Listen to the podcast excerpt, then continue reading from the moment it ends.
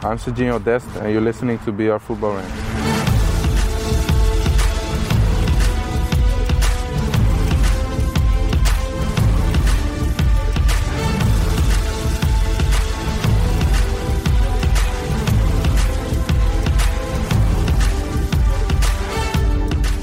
Hello, ladies and gentlemen, and welcome to the BR Football Ranks podcast. Award nominated BR Football Ranks. Award nominated, but we not came award second. winning. We came second We did. in the awards. Uh, welcome to this week's podcast. Uh, we are live and direct from the heart of London, as usual. At the moment, it's just me and Sam in the studio Yep. because Dean hasn't quite come home from the awards ceremony yet. You know, we have we have a time scheduled to record on a, on a Tuesday afternoon. We're professionals. We've- we've booked turned up. studio. You know, we, we've, We've got a guest on the phone. Yeah, very soon. We can't, we, and they can't wait around all day for Dean to, to finish his session. So hopefully Dean will be back by the main thrust of this podcast. Yeah. But we're starting off just the two of us in the studio. Sam, did you enjoy last night? I did enjoy last night. Um, it was it was going quite well, and then obviously we didn't win our award that we were we went we were up for best podcast. We we made a short list of six. Um, we came second, according to Dean's sources. Yeah, he the- tapped up the the leader of the FSA. Yeah, the chair, the chairman of the FSA basically said that uh, that we finished second in the voting, and uh, we lost to Peter Crouch's podcast. So fair enough. Yeah. um, we were in our first year. We are incredibly proud to have been nominated. Incredibly proud to have run the winner that close. Um, the chairman said that. They'd never seen a new platform run a winner so close in second. So, all things to be proud of. Um, We've had a great year, haven't we? It's been a lot of It's fun. I can't believe we're allowed to do this. Um, the award ceremony itself was made even better, though, by the fact that Jack Jack won an award. Um, it wasn't best poem. Uh, I would have won that well, Strangely, though, they didn't fair. run it because they knew he just absolutely I was all six it. of the contenders for Uh, best it was just six of Jack's intros. Uh, no, Jack's uh, Jack does another podcast, in case you don't know, called Fulhamish, because he is a beleaguered Fulham fan. I am. Actually, we met in the pub just before uh, we went to the awards ceremony, and as I walked in, Dean was already there, Jack was there, and his co-host at Fulhamish, Sammy James, was there, and they were recording a Fulhamish episode uh, about half an hour before we went to the ceremony. Uh, so they work incredibly hard. Work stops for no man. It really, yeah, really, really doesn't. So um, they they won uh, best club podcast. Yes, he did. It was- it Uh, so congratulations to Jack. Thank you very much. And that, that made it all the better because Jack was then obviously in a really good mood. I'm always um, in a good mood. I mean, yeah. So okay, no, that's I'll qualify. it. He hit the roof. yeah, I did. Um, he had a lovely time. Uh, lovely, lovely time. Some slurred words, some nice smiles, uh, but we had a, we had a we had a great evening. we did. We did. You were in the top three most drunk people I saw. I ranked them. Do you reckon? I ranked them. that's, Um, that's quite the, the the compliment. I, Yeah. I'm I'm proud. You were have made it second. You finished second. Excellent. I, oh, well, so did we. So that, that feels Yeah. like it fits. And uh, one of our very first guests on this podcast, much earlier in the year, Miguel Delaney, uh, a journalist, he was the most drunk. He he, He was, he was he was ranked I top actually of the. dropped him home in a cab. So Yeah. there you go. Friends of the podcast are friends of the podcast for life. Yeah, and, uh, You know, you, absolutely. if you're a friend of the pod, you might get a, a lift home from one of the Rank Squad in a taxi. One Trust day. the trust the two Irish fellas to be the most drunk. Unbelievable. Right. Stereotypes do exist for a reason, people. There are reasons, but something else happened that was massively important yesterday, and that was the Champions League draw oh yeah, of course. came yeah. out. Yep. Um, and this was wild. This is maybe the best draw I can remember in the last 16. Absolutely It's incredible. Yeah, really good, really, really good. Uh, when the, the so the the tone was set with the first game out of the hat was Dortmund against PSG, I went, "Oh yeah, here we go," and it just carried on in that vein. It carried on at that caliber. There's a Lyon Juventus is not something to get particularly excited No, about. No, without Memphis as well. Obviously, no very Memphis sad about and Memphis. no and no Jeff Reine-Adelaide. So you've got in in the space of a week, Lyon have had fan unrest. Um, one of their players has been abused by the crowd. They've had a tifo telling him to do some quite unsavoury things. That player is now requested to leave the club. It's Marcelo, the centre back. Hmm. You've lost your best player, Memphis, to an ACL injury, and you've lost your emerging midfielder. And then you get drawn against Juventus in a round of 16. I think they would just, if they could, erase that in this entire week from its history, but they can't. And that's the only tie that really you think, ah, probably not going to watch that one. I want to watch the other seven. Like, I I'm think- desperate to see them. The, the Atalanta Valencia game came up, Mm. and it's one of my favourite draws because if either of those teams have been put against a a Liverpool or a Man City or a Bayern, you'd kind of imagine they'd get steamrolled. And, Yeah. and that's no real disrespect. I think they're both excellent teams. just Just the ca- someone the did calibre at players. Someone did point out, and they were like that. That tie belongs in the group stage of the Europa League, um, which it, I thought was exceptionally harsh. Um, but Yeah, that's harsh. Yeah. but it, it did make me smile for a reason. And what I love about this tie is they're going to have to go for it. They're going to go for each other, and I reckon that'll be a, a really, really, really exciting game. And I'm, I'm so gassed for Atalanta's fairy tale to continue. I mean, Atalanta will just go at anyone, won't they? I mean, they just they just chuck bodies forward into They're the box. such a fun side to yeah, watch. I mean, uh, I think it's, class. it- it's kind of the amount of goals they get from wing backs is absolutely insane, uh, and it, it, that is a marker or a measure of how many bodies they f- they throw forward in attack and how how heavily they commit to the attacking style of play. Of course, their front three are incredible. Papu Gomez is, is a joy to watch. Always. Duvan Zapata and He has a Josip hint of the Joaquin about him, doesn't he? he, Papu he Gomez? does, yeah. that He's, a player. cult hero-y, and uh, yeah, Duvan Zapata, absolute monster, and you've got Josip Ilicic, an incredible dribbler who, you know, if he was four years younger, people would be looking at him and going, "Well, hang on a minute, where could he go?" But he's already over the age of thirty, so he's kind of he's kind of shot to prominence a little bit too late. Yeah. But Atalanta are bags of fun. You don't even need to zero in on any one of those players. You just watch them. It's a whirlwind of an attack. And we, we did actually single out Valencia for criticism earlier in the year because when they sacked Yeah. the manager, we were like, "What are you doing? Yeah, yeah. Stop!" Um, but they've actually done okay. I'm still been- I'm still not 100 percent sure how they got through this group stage. Mate. no, and but and nor am I, and it's all a bit weird. But credit must be given where it's due. It and, is, and yes. it was um, they've done very very well to get to where they are. They have done, yeah. And look, both these teams, they'll they'll fancy their chances because of the draw. Um, and of course, again, no disrespect to them, but this is the caliber of team we're talking about at this stage. Whoever wins this tie will be the dream tie for every other team that qualifies for the quarterfinals. But. It doesn't make it a poor game. No. it makes this is going to be this is going to be brilliant. I think be a Lyon. Le- Lyon Juve is the only one that I'm genuinely not that interested in. Everything else is great. Pep Guardiola going back to Real Madrid, amazing. Ultimate clash of stars between Liverpool and Atletico Madrid. It's going to be brilliant. There's, there's so much to like here, but we've enlisted the help of a guest Yes, to help us to, to dissect this further. Yes. Uh, so Let's, bring him on. So yeah. we're going to bring in Mr. Stu Holden, who is BR Football's analyst in chief on our Champions League show. Former US international, former Premier League player, friend of the pod. friend of the pod, and just Listener a of really the pod. and just a really good guy. Yeah, good guy. So we're going to speak to Stu and get his thoughts on the Champions League. What was your first reaction to the draw when you saw it? Is it February yet? Uh, because I, I mean, as soon as the draw came out, and I'll be honest, I didn't watch it live because it was three in the morning here in uh, Los Angeles, and I woke up and I saw the uh, the, the draw come in, and all every match I was going down, and I was like, oh yes, Dortmund, PSG, Real City. I mean, every single one. And then I got to the biggest blockbuster of them all, Atalanta against Valencia. uh, uh, but honestly, it's it's, uh, it's an amazing draw, and I think uh, you know this is the best part of the tournament to me. Now, when you have these these knockout games and you can feel the intensity, and we've had we had so much drama last season. I think it's going to be hard to top last season's Champions League, but looking at this draw, I think we've got a good chance. I think you know we looked at it, and, and you've just said it there. Every single game seems like it's a blockbuster. Is there one that's unmissable above any other for you? Is there is there one that stands out as the draw that isn't maybe Atalanta Valencia?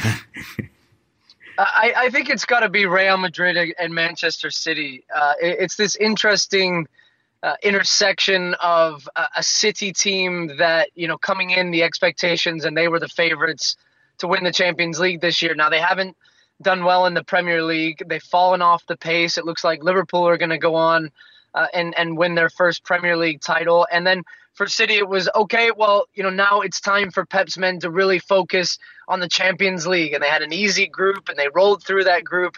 And Real Madrid kind of limped into the tournament and. Uh, you know, had a poor Champions League last season. Expectations higher this season under Zidane. It seems like he's figured some of that stuff out. It's a Real team that's not back to their best, where you know when they won the three straight, but it is a team that are so experienced in knockouts and and have you know so many players that have won the Champions League against this City team and Pep and Barcelona and you know all the history that kind of goes into to that. I, I find that one to me is the, the the pick of the litter as far as you know the the, the available game uh, the, the the games when we look at this matchup. I mean, Atleti and Liverpool is an interesting one too. Simeone's team haven't been great this year, but you know we know how difficult in, in knockout games they can be with how good they are defensively. So uh, I'm not sure what you guys have picked here, but uh, that that one to me is is the, is the biggest one of them all. I love the look of that one, and I've loved the the reaction on social media when you when you go onto Twitter and you take a look at how people are reacting to this draw. You've got a lot of people that, that fancy Manchester City for this game, I would say, uh, and a lot of Man City fans who fancy their chances here um, because they do perceive Real Madrid as as as not as strong as they have been in previous years. And then you've got the Real Madrid fans going, "Well, hang on a minute, this is our playground. This is this is this is our time." Like who are you coming in and pretending that you you're your favourites for this game? There seems to be a real kind of chasm between the two sets of fans here, as that they both think that they're favourites and they can't see an argument against it. It's been quite incredible to see. Yeah, it's pretty wild because you could make a pretty solid case why each team would win and lose because you know City's defense. Uh, City have struggled against teams that can play through some of their press, which uh, it, you know, it hasn't been as good this season. And then also defensively counterattacking with teams with speed. Oh, okay, hold on a minute. Real Madrid have Vinicius, Rodrigo. Uh, you know, the list goes on of, of players that they have with pace in the wide positions that they could get in behind uh, Manchester City. And then for Real Madrid, you know, they, they figured out some of their stuff defensively, but uh, in the middle of the field, I think City have a midfield that could – you know, get right up against uh, Toni Kroos and Casemiro and Valverde, who's looked a real player this year. I'm not even sure Modric is is a player that you want to play in this tie because I think you need a bit more power in the middle of the pitch to kind of run City around a little bit. And then, you know, for for uh, Manchester City, what version of Bernardo Silva are you going to get in this game? Uh, Raheem Sterling is Sergio Aguero going to be back and fit and you know at his best, or is it going to be Gabriel Jesus? So I think there's a lot of questions on on both sides, and and honestly, I would tilt Real Madrid as as the favorite in in this game, and this is coming from me who picked at the beginning of the season Manchester City as my team that we're going to win the Champions League, but uh, you know, I, I just I I get I can't. I trust Real Madrid, I think, more in these types of games. And, you know, Pep has had a, ten- a tendency to kind of overthink some of these matchups and how to get the best of, of Zinedine Zidane. Whereas Zidane has found a way to be able to just simplify his tactics and allow his players in big moments to to win these games for him. So I, you know, I'm I'm fascinated to see that uh, this matchup. I thought it was really fascinating. You picked up picked out Atleti Liverpool as well. Obviously, Liverpool going back to the place where they won it last season. But on top of that, it's the first time in ages that I can think of Atleti going into a game as underdogs. And we know how much they love being the underdog in, in, these kind of situations. And you can't really be an underdog when you're whacking out 100 million on, on teenage superstars. That's not kind of how the whole system works. But it does feel like they're massive underdogs in this one. And I think that's going to play to their strengths. I, I 100% agree. And I, I think that, uh, one of our all, all of our favorites in uh, Cholo Simeone, uh, you know, he he's he pretty he'll probably be licking his chops at this game. Uh, just looking at the draw, knowing that you know he set up this season for Atleti, saying it was a bit of a transition period. You're you're, you're trying to integrate a new signing, João Felix, Kieran Trippier. Uh, you know, you look at their midfield. Uh, there's been some changes. They lost Rodri, of course, to Manchester City, but this is a team that yes, they've struggled to score goals uh, consistently but they've never been a big goal scoring team. And I think Liverpool away from home have, have struggled in the Champions League. Uh, and against teams that just sit back and make it difficult, and uh, you know we we've we've seen that both home and away, and I think Atleti will say we're not even going to try and and uh, you know and and open this game up. We're going to make it difficult. We're going to frustrate you, and if we get a goal, if it's a set piece, if it's you know Morata po- toe poking one in in the 85th minute, we don't care. And they are going to work uh, like animals in that game to, to really make it uh, difficult for Liverpool. And I think actually that's one of the teams Liverpool won't have wanted to draw in this round of 16 coming off the back of the Club World Cup and the Chris- Christmas period and then straight into the new year.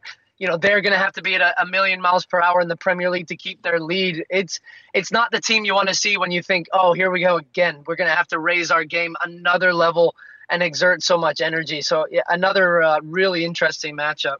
It is. I guess in this sense, even though you've talked them up and they do have the case, you'd probably still consider if an if Atletico win, it would be an upset, and that's the next kind of topic I want to go to, which is you know which upsets can you foresee here? Because we've got some some some serious potential here. Like Lyon and Juve, you might feel is potential. You might find that Chelsea Bayern is tilting one way or another. Uh, Dortmund versus PSG. I don't know who you feel uh, is is favoured going into that one, but that doesn't seem like a foregone conclusion either. Tottenham, Red Bull, Leipzig. There's so many here, but is there an upset that you can see uh, coming? Yeah, I mean, I, I think I think Dortmund don't. Uh, I, don't think they have enough defensively right now against uh, PSG attack. I, I just see them getting uh, absolutely torn apart by Mbappe and Neymar, Icardi, etc. I, I think that know, Real Madrid, I think I, I fancy them. Valencia to knock off Atalanta. Liverpool, Atleti, you know, Chelsea, Bayern's an interesting one. I would say Bayern probably come in as favorites, although they've they've struggled uh, in their domestic league.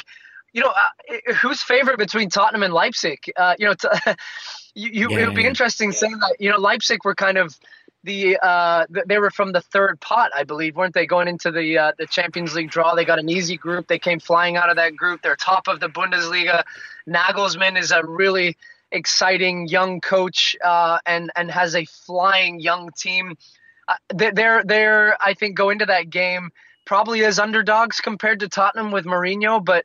I, I would say that I could see Leipzig knocking Tottenham out, um, and and that would be my my pick for an, an underdog if, if we're going to give it to a team that's top of the Bundesliga seems slightly unfair. But uh, considering where they've come so quickly this season, and then Napoli, who knows what to make of, of Napoli with Gattuso as a coach, and you know they're they're a bit of a disaster. But I, I think even though Barcelona, um, you know, at times can look uh, vulnerable, and they did again at the weekend in La Liga, I I, I see them beating uh, Napoli just with the pure genius of Messi. There are no easy trips to Naples, though. It doesn't matter what form Napoli are in. There are zero easy trips to San Paolo. It's really, it's really great, though, isn't it? I mean, like we set the, the whole conversation up. You look down every matchup and you, you have something pretty interesting. And I would say both teams that would have loved the draw that they got would have been Atalanta and Valencia saying, uh, yeah, this if there's any team that either of us wanted to draw, I think these would have been the ones that we could, we have a great chance uh, to get to the final eight. Yeah, it's a funny one. That I mean, I doubt I doubt either team are actually thinking, "Oh, we've got an easy draw here," but at the same time, they're both kind of simultaneously toasting the perfect draw. It couldn't have gone any better, yeah, exactly. and yet they're still going to have to play a really difficult side. That's just that's just the measure of the strength, I guess, when you get down to these last 16 teams. But you've picked Leipzig there to potentially beat uh, Tottenham. I'm going to push you to pick a winner for each tie, uh, just very quickly. So I take it from your comments that you've got PSG down to beat Dortmund. Yeah, I've got PSG to beat Dortmund. I'm going to take Real Madrid to beat City. I'll take Valencia over Atalanta, Liverpool over Atleti, uh, Chelsea, Bayern. Oh, uh, I'm going to go with Bayern to beat Chelsea, Juve to beat Lyon, Leipzig to beat Tottenham, and Barca to beat Napoli.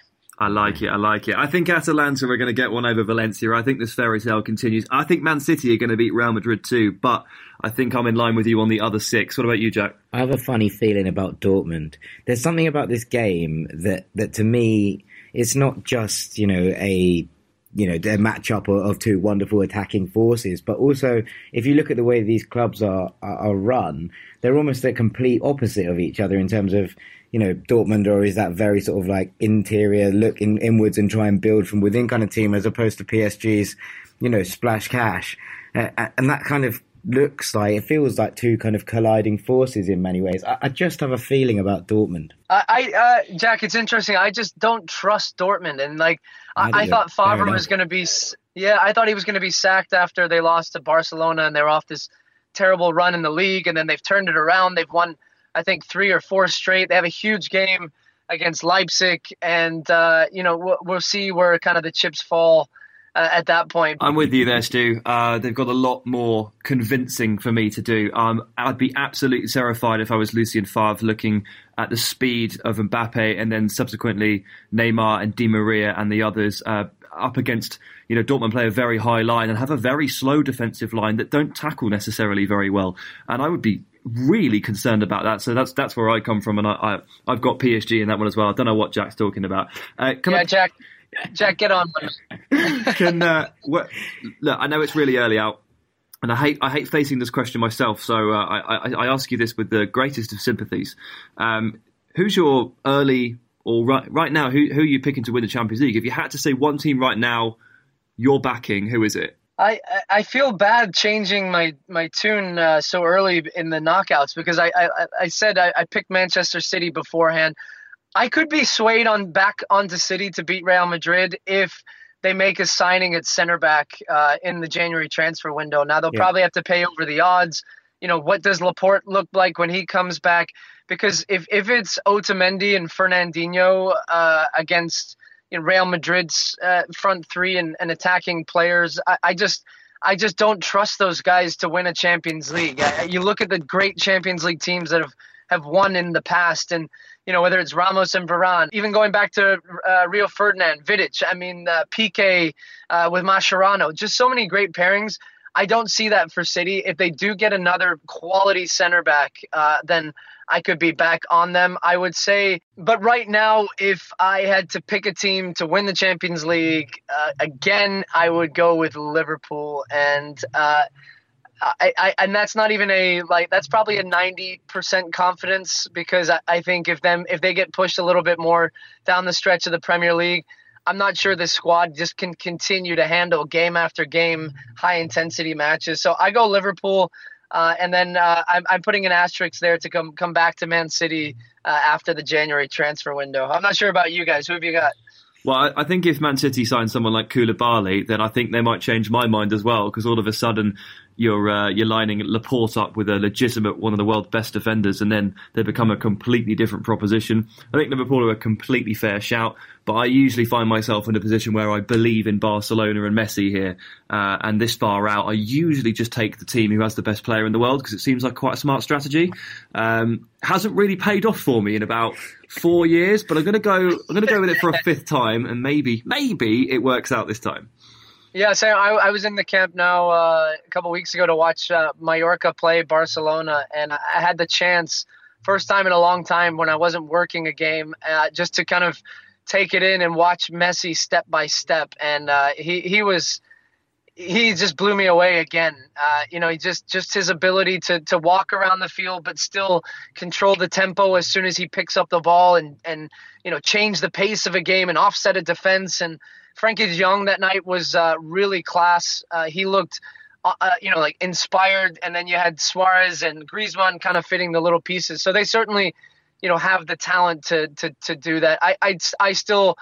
I talk about defenses again. I, I, you know, whether Jordi Alba can stay healthy now because Junior Firpo I don't think is enough uh, at the back for them uh, as a left back. And then I don't know Lenglet. I, I really liked him at Sevilla, but I still think he has he makes a couple mistakes that, that worry me a little bit uh, in the back there with with Piqué, who likes to go and play at center forward sometimes too.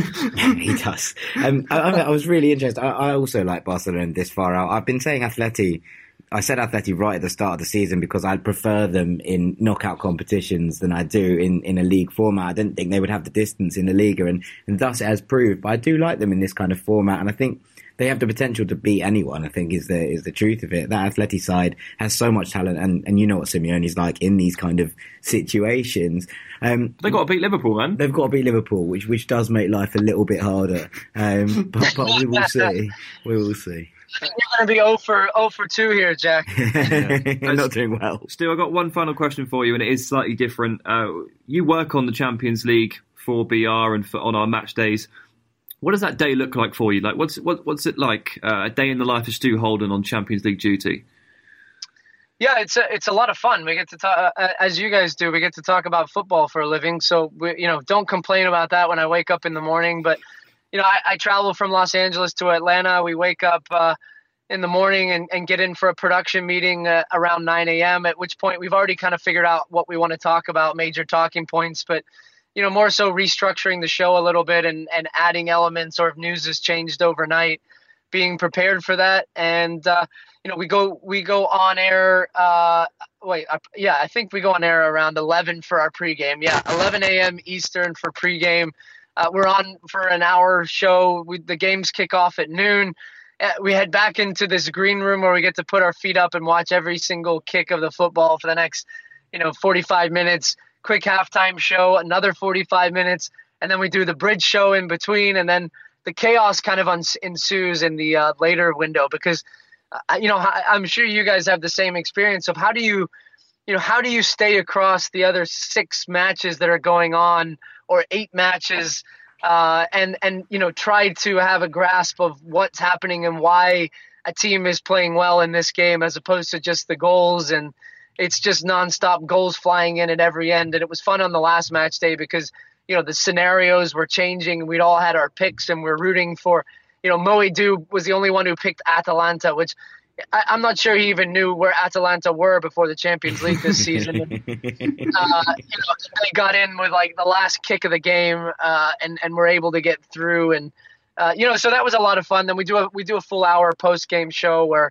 you know we whip around all the different games and and catch everybody up and are able to have some analysis on those matches and give opinion and turn it around, do it all the next day, and then after the show, shoot straight to the airport and get back to Los Angeles about midnight. So it's uh it's been a lot of fun, you know, with uh, with BR football and and having the Champions League now for a year and a half and kind of how the show has changed and evolved. And uh, Sam, we've had you on a couple times and Dino as well. And uh, you know, it's uh, it's it's the greatest club competition in the world. There's there's nothing that that that competes with that, and I feel lucky that I get to to say that that's part of my job. Yeah, it sounds like a whirlwind, but it also sounds like quite a lot of fun. It, your question, how do you keep track of six other games? Uh, you can't. Uh, I try, and I usually miss one. That's that seems to be the rule. I, have got a good grasp on what happens in most of them, and then there's always one that slips under the radar, and you go, "Oh, I can't even remember who scored those goals in that game." There's there's always one that falls under.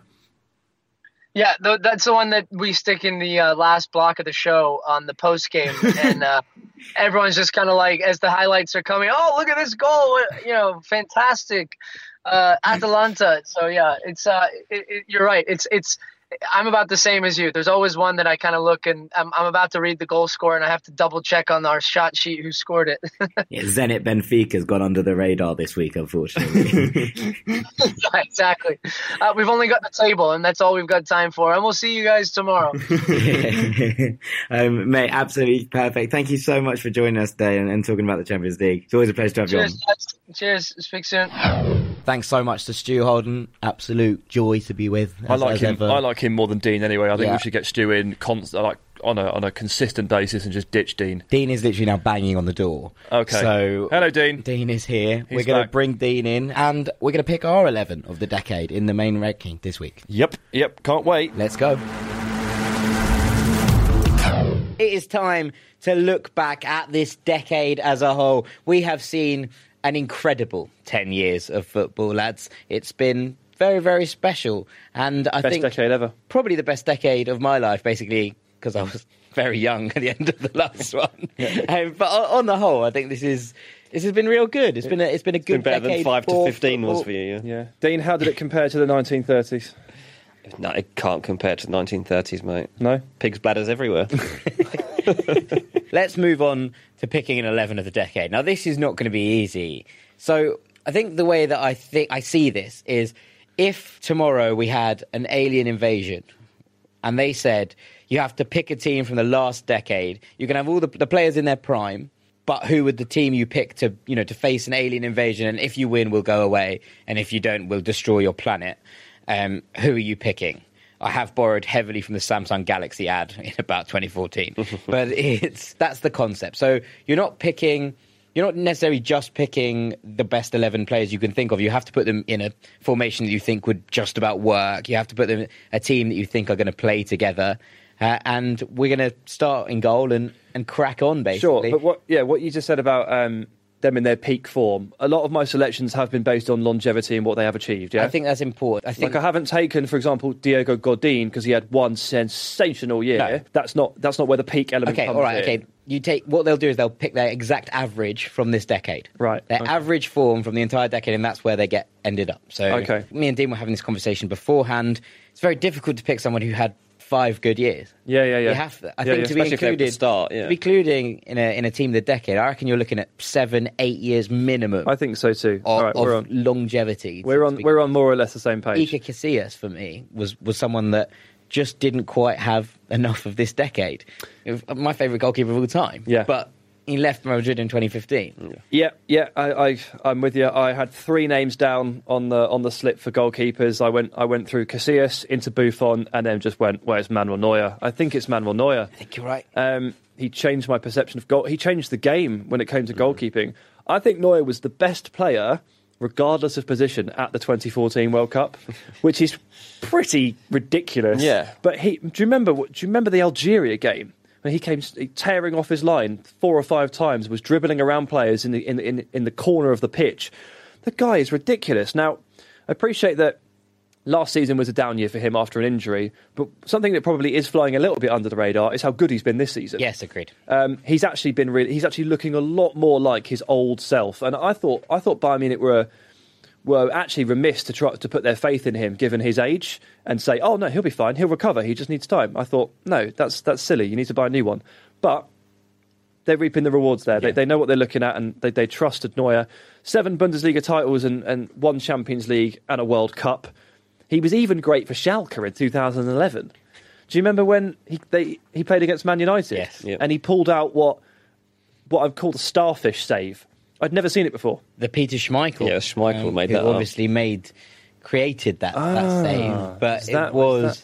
I hadn't. I don't think I'd ever like noticed it so vividly. I mean, Yeah. Schmeichel was before my time. Yeah, so I mean, it was, Schmeichel I knew it existed. right in my ear, and he made his reputation off of it. To be honest, but yeah, Neuer hundred percent like took it on. Yeah. Yeah, to the modern to the modern game without doubt. I oh, think yeah. there's going to be plenty of arguments during this eleven, but but No this one- is none on Neuer. But this is one I think you find really difficult to argue in terms of longevity. Like there have been brilliant goalkeepers, but none of them have had the exact. I I mean, he's lucky in a way in that he Yeah. came through, came to Bayern Munich in 2011 and has remained their number one. It has fitted really nicely with him in, in why this works. But, But I yes, don't think there's any arguments with There, that. there are several players here who have just done their 10 year patch in 2005 to 2015 or, or something like that. Yeah. And it just they've just missed out because the timings haven't worked out for them. Someone who uh, I don't think is a million miles off is Petr Cech.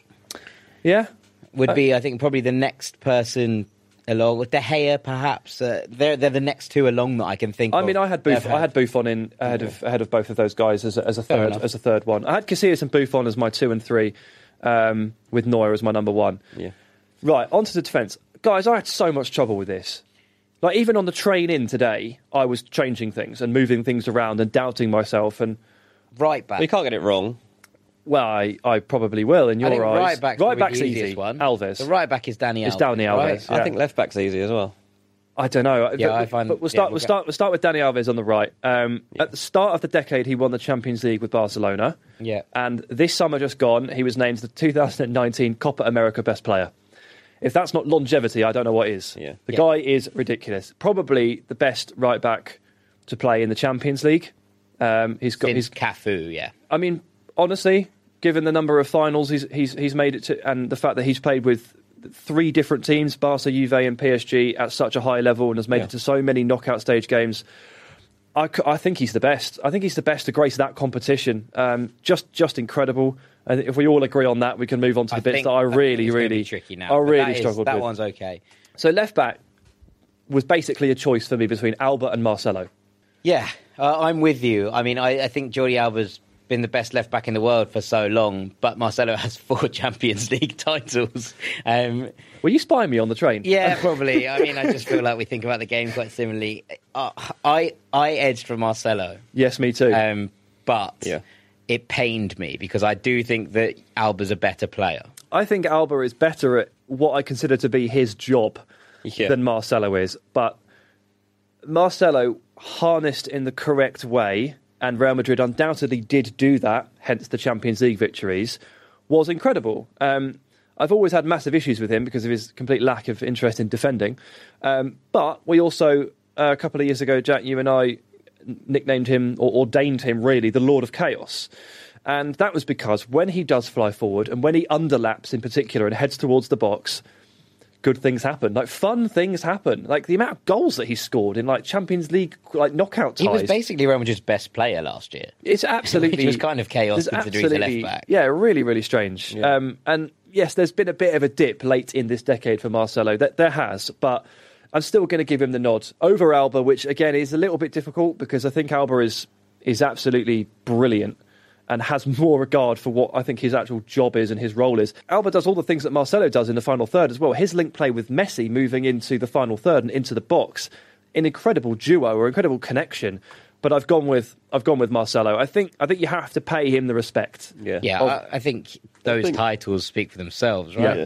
I think like these days when you look at like the way that teams buy their fullbacks now when they're like looking to fill positions at fullback, like obviously you, you have to meet certain criteria and a lot of that is like stamina levels, like ground covered and pace. Like that's what you're looking for, and you have to fight. Your players have to measure up in those, in those um, tick those boxes when they're in training, and in order to know that you're going to get the maximum out of them. I feel like Marcelo raised the bar for everybody, and some fullbacks probably hate him because like he just showed what they should be capable of doing both ways, Yep. and like. It's almost impossible to show as much energy as he's shown in some games. He's also Yeah. a great bloke. Yeah, lovely He's bloke. always comes across as such a nice fella. He's always really Ronaldo happy. liked him. Everybody likes him. He's always he's always posted videos of his kid kid scoring goals and him supporting his kid. In Yeah, that's true, Castilla yeah. and he'll stuff. get on well with Dani Alves because they both play for Brazil. True. Is there any chemistry between your centre backs? And I think it, it's something you probably do need to consider. This is a team that we're putting together to fight a, an alien horde. You know, you have to actually have some sort of. They need to probably work together for, for They- large periods of this. So, They do, yeah. If I was fighting a horde of any kind, I'd definitely have Sergio Ramos involved. Um, And I've partnered him with Piqué. So, yeah, there is chemistry there. Um, they didn't always get on, but they obviously played together internationally for Spain. So they managed to put their differences aside to win a, you know, a World Cup and a, uh, and, and a European Championship. Not bad, not bad. Um, their, their success is almost kind of divided in a way because Ramos has almost solely come from European competition with four Champions Leagues. And Piqué's has obviously come domestically with lots of La Liga titles, lots of Copa del Rey's.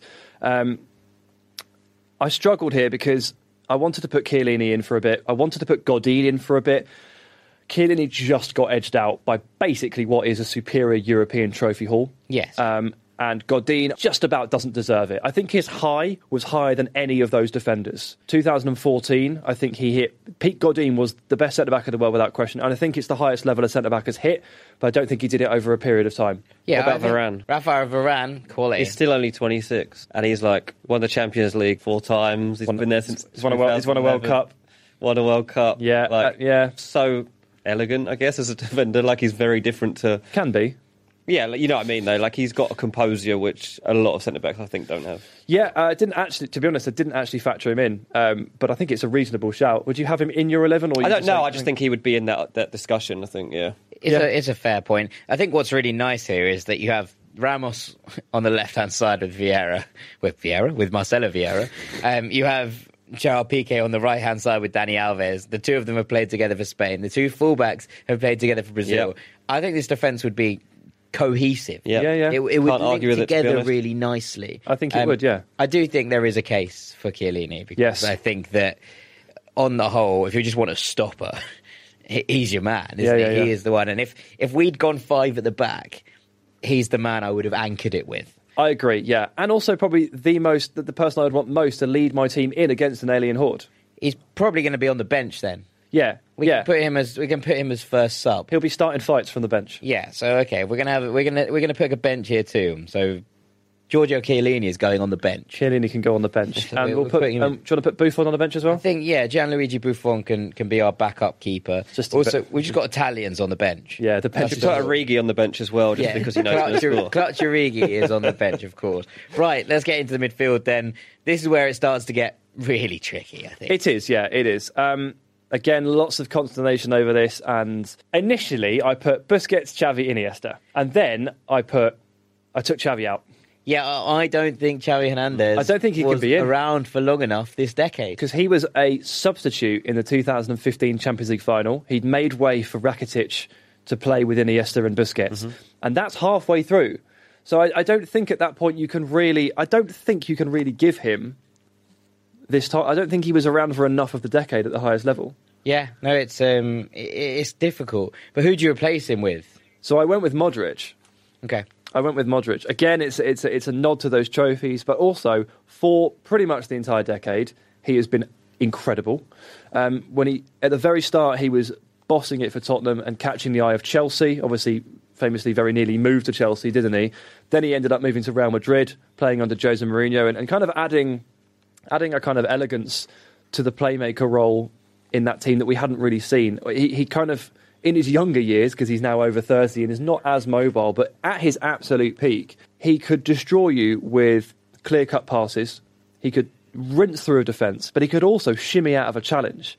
And he had this kind of mobility which made him very, very slippery and very, very difficult to play against. And I think he was, for the most part, a complete playmaker. And with Iniesta on one side, who just is as synonymous with the best football I've ever seen in my life. I think Iniesta is a shoe in. Yeah. I don't think anyone. Would you argue, Dean? Um, No. I think there is there is a space here for Andreas and Iniesta. Yeah. Even though again he did he didn't quite play the entire decade through Doesn't. at the Yeah. top at the top Well, level. he But I went think I think he did enough. He did enough. You think he did enough? And he's still playing, so it's not like his drop Yeah, off he would have been yet. so severe that if you were averaging this out, Yeah. if he just stopped playing, then obviously that's a blank zero, and you have to think he's still pretty good. a bit. He's still probably okay. I think he's all, So- I think he's all right. Yeah. Um, yeah. I Iniesta have a question. did enough over seven over seven years. I Yeah. think. I put Modric in, and that means I miss out on Kroos. But I basically have chosen Modric over Kroos. These are tough decisions. I'm paid to make them. It's fine. Don't worry. Um, and Busquets in as the holder. I don't have Luka Modric in mine. That's okay. I have David Silva. Yeah. I Oh, really? Um, yeah. I think David Silva's levels over this decade have been almost second to none, and I think that he would he would command a spot over Luka Modric for me. Okay. as the other side of the the three. And you've got the, the, the chemistry there as well. Obviously, him him forming Hmm. essentially a Spanish midfield three. Am I assuming Iniesta and Busquets are in? Um, I, I do have a, a shout for Casemiro. Okay. Uh, I think Casemiro's like base of midfield just absolutely destroying things might be very useful in a, in a side like this. You know, when you when you're trying to get things together, obviously having a midfield three that that works perfectly in terms of its passing game is great.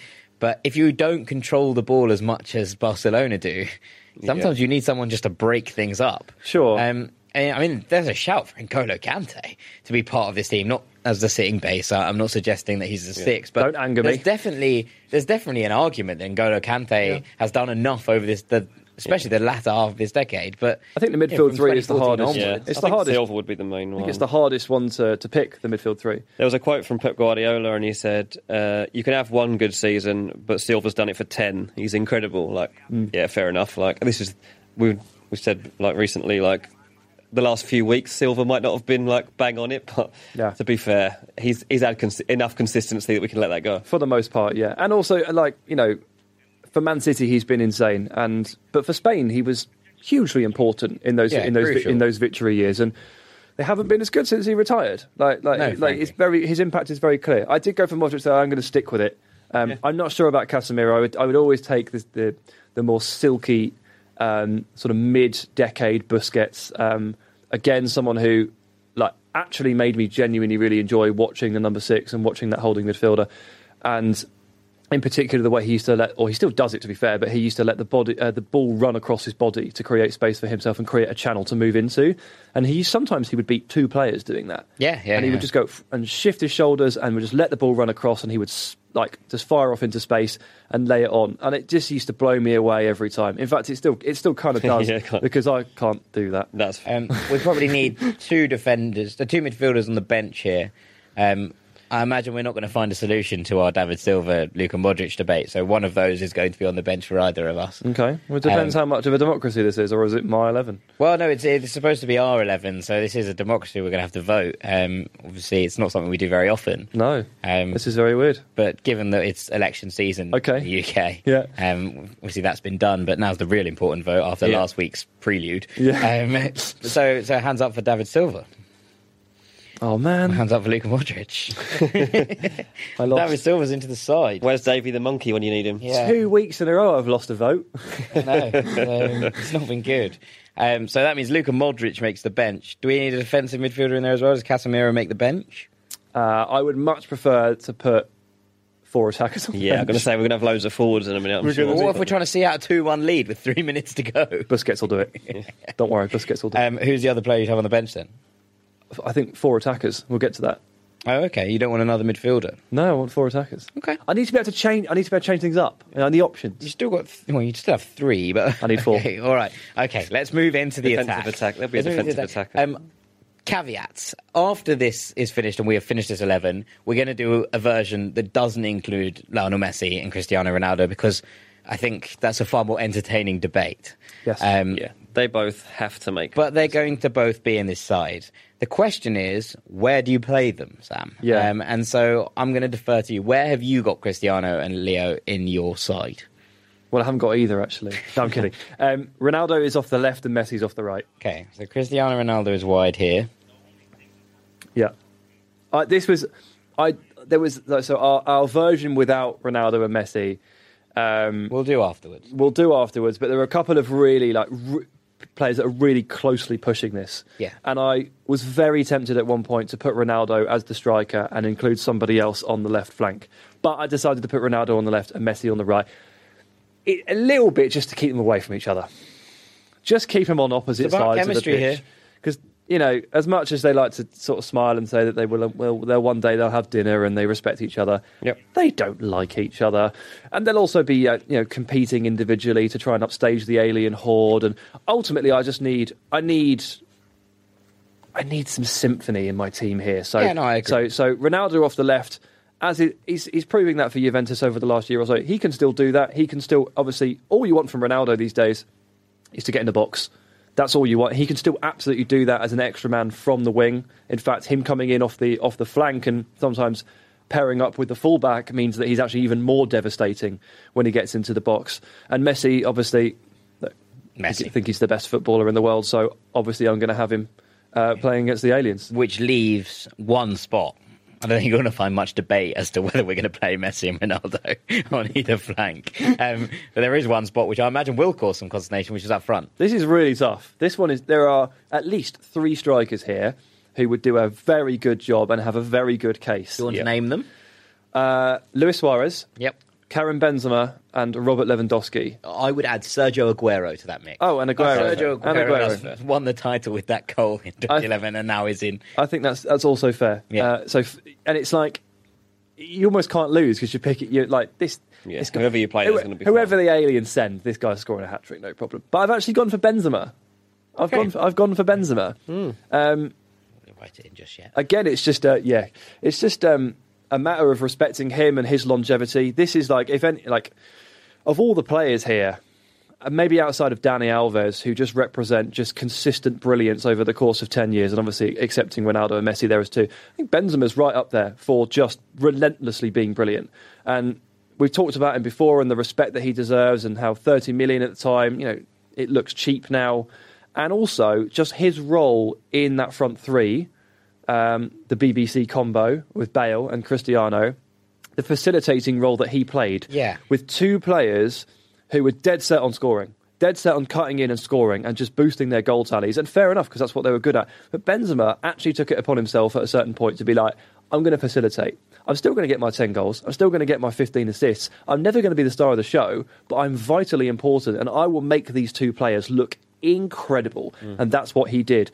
And if there's a player that can bring the best out of both Ronaldo and Messi simultaneously coming off each flank, I think it's Benzema. I completely agree with you. I think it's Uh, Benzema. For, for one. And as a standalone argument, he also stacks up. Yes. Yeah, yeah, yeah. I, I think if it wasn't those two on the wings, I, I think interestingly, when you change, when you take Messi and Ronaldo out of this team, you change that player. Uh, I don't think that without Messi and Ronaldo, I don't think Benzema goes in for me. But I think given this is partly about chemistry and partly about how the team would work, you have Iniesta on Messi's side to make Messi tick. You have Benzema up top to make Ronaldo tick, and and on the back of that, you have a winning formula. And Yeah. uh, for, I completely agree with you, Sam. I I- Dean has a, a disagreement. Well, I think the other way to look at it is who's scored the most goals over the course of the last decade outside of Messi and Ronaldo, and it's Lewandowski. So that's that's the alternative. Like if you want guaranteed goals, like irrelevant of of that, then- Ronaldo and Messi guarantee goals. mate. Yeah, I, I do. But standalone striker, Lewandowski's your man. Like he does score more goals than Benzema. The one Slightly thing about- different type. The one thing about Lewandowski is I do remember he came on once and scored five goals in nine minutes. So if you if you need someone off the bench at the very end of this game, Let's get we're, we're four 0 down and we really need someone. Eighty one minutes It's on you true. go, pal. It's true. Yeah, Um, yeah, absolutely. Yeah, get, um, I mean, if we agree with Benzema, then we can. I- I do agree. Right, I, right. any- I just think that that- that was the other argument I would Yeah, have yeah. would, would be Lewandowski. But I think it's going to be. I think all of these players probably make the squad. You know, Lewandowski, as we said there, is, is your man if you want goals on. But we've got two more, three more positions to fill on this bench. Yeah. Um, I don't know if you want a wide player because would you then think about moving Cristiano into the middle? I think you need. I think you need another wide option there. And my first thought is Eden Hazard. Is it? That's interesting because mine was Arjen Robben. Okay, I had to I had to do a little bit of digging here because I had to actually find because immediately like the word Neymar is staring you in the face and you're like, I don't think he's done enough this decade as a whole to justify a spot in this team. And Hazard has actually has actually probably done more. I think his performance levels have been higher and he's been around more. Like he's just played more games. Um, I would I would bring Hazard off the bench for sure. I think he'd be a, a serious game changer. Yeah, I mean, I mean, I don't mind having Eden Hazard on the bench. Imagine that statement. we can we can probably live we can probably live with having Eden Hazard as someone that comes off the bench. It's, yeah, I mean, what a player. Yeah. Uh, that's it. You you know you want Lewandowski on the bench. I think you want Luis Suarez on the bench. I agree. Um, because of, of what he offers, but I don't mind having Hazard as that option there. I think that's a, a clever one to have. Yeah, which I'm leaves us with one bench spot. Another striker? Could do. but I mean, do you want another striker or do you want a facilitator? My argument was potentially be like maybe it's a little bit late in the decade and a little bit of recency bias. But if you're looking for someone to, to play the killer ball, maybe you bring a Kevin De Bruyne on with five minutes to go. Yeah. You know, if you're looking for someone that's going to create, or a you know, or maybe a little bit too too short, but Pirlo. At what point did Pirlo stop being top level? Yeah. 2017. 27, 2050, 20. I, th- I don't think you can get away with Pirlo. It wasn't. It just wasn't peak him, was it? This wasn't quite there. Yeah. No, I don't think you can get I, I away. just stick Mbappe on. No, No, It's the breakthrough of the decade. that's a different award. How, well, that's an award we can give out if you would like to. Dean. Gotta be, isn't it? And the breakthrough of the decade It is is. is there a melon of the decade? Mbappe. um, yeah, I mean, we're, we're still one short, lads. We need one more player on this bench. Okay. Robben's not on the bench at the moment. Oh, But if you have Hazard on the bench, do you need an Arjen Robben as well? nice option to have. Different flanks as well, ideally. Could play. Okay. What if Have you seen the thing that Robben if, does where he cuts inside? What if Messi gets No. injured and you need someone to cut inside? Okay. Arjen Robben. Arjen Robben is the seventh man on the bench. also, there we have really it. nice bloke. so- Manuel Neuer, Dani Alves, Gerard Piqué, Sergio Ramos, Marcelo Vieira, Sergio Busquets, Andres Iniesta, David Silva, Cristiano Ronaldo, Karim Benzema, Leo Messi, with a bench of Buffon, Chiellini, Hazard, Modric, Lewandowski, Suarez, and Arjen Robben. It's not bad. I'll be okay. bad. I'll be okay with sending that team out to war. Yeah, I'm interested to hear variations of it from people and see if there's anyone we just didn't mention. But hmm. can't imagine there's going to really be anyone we haven't given an honourable mention to, at least, in there. No, yeah, I think we've probably covered most of it. There'll, Okay. be, there'll be someone. Let's but- do the quick flip then. Yeah. If Lionel Messi and Cristiano Ronaldo aren't in this team, I don't think much changes behind the front three. Nothing. Well, I put Modric in. You had Modric has already been voted out of the side. If you don't have Messi and Ronaldo, who makes this side? So I've changed my mind on Hazard again, and I, I'm, I, I'm going to put Robben in this team. I think Robben deserves to be in this team um, off the right hand side if Messi's not available. Yes. I think that's fair. Is there a case for Ribery as well?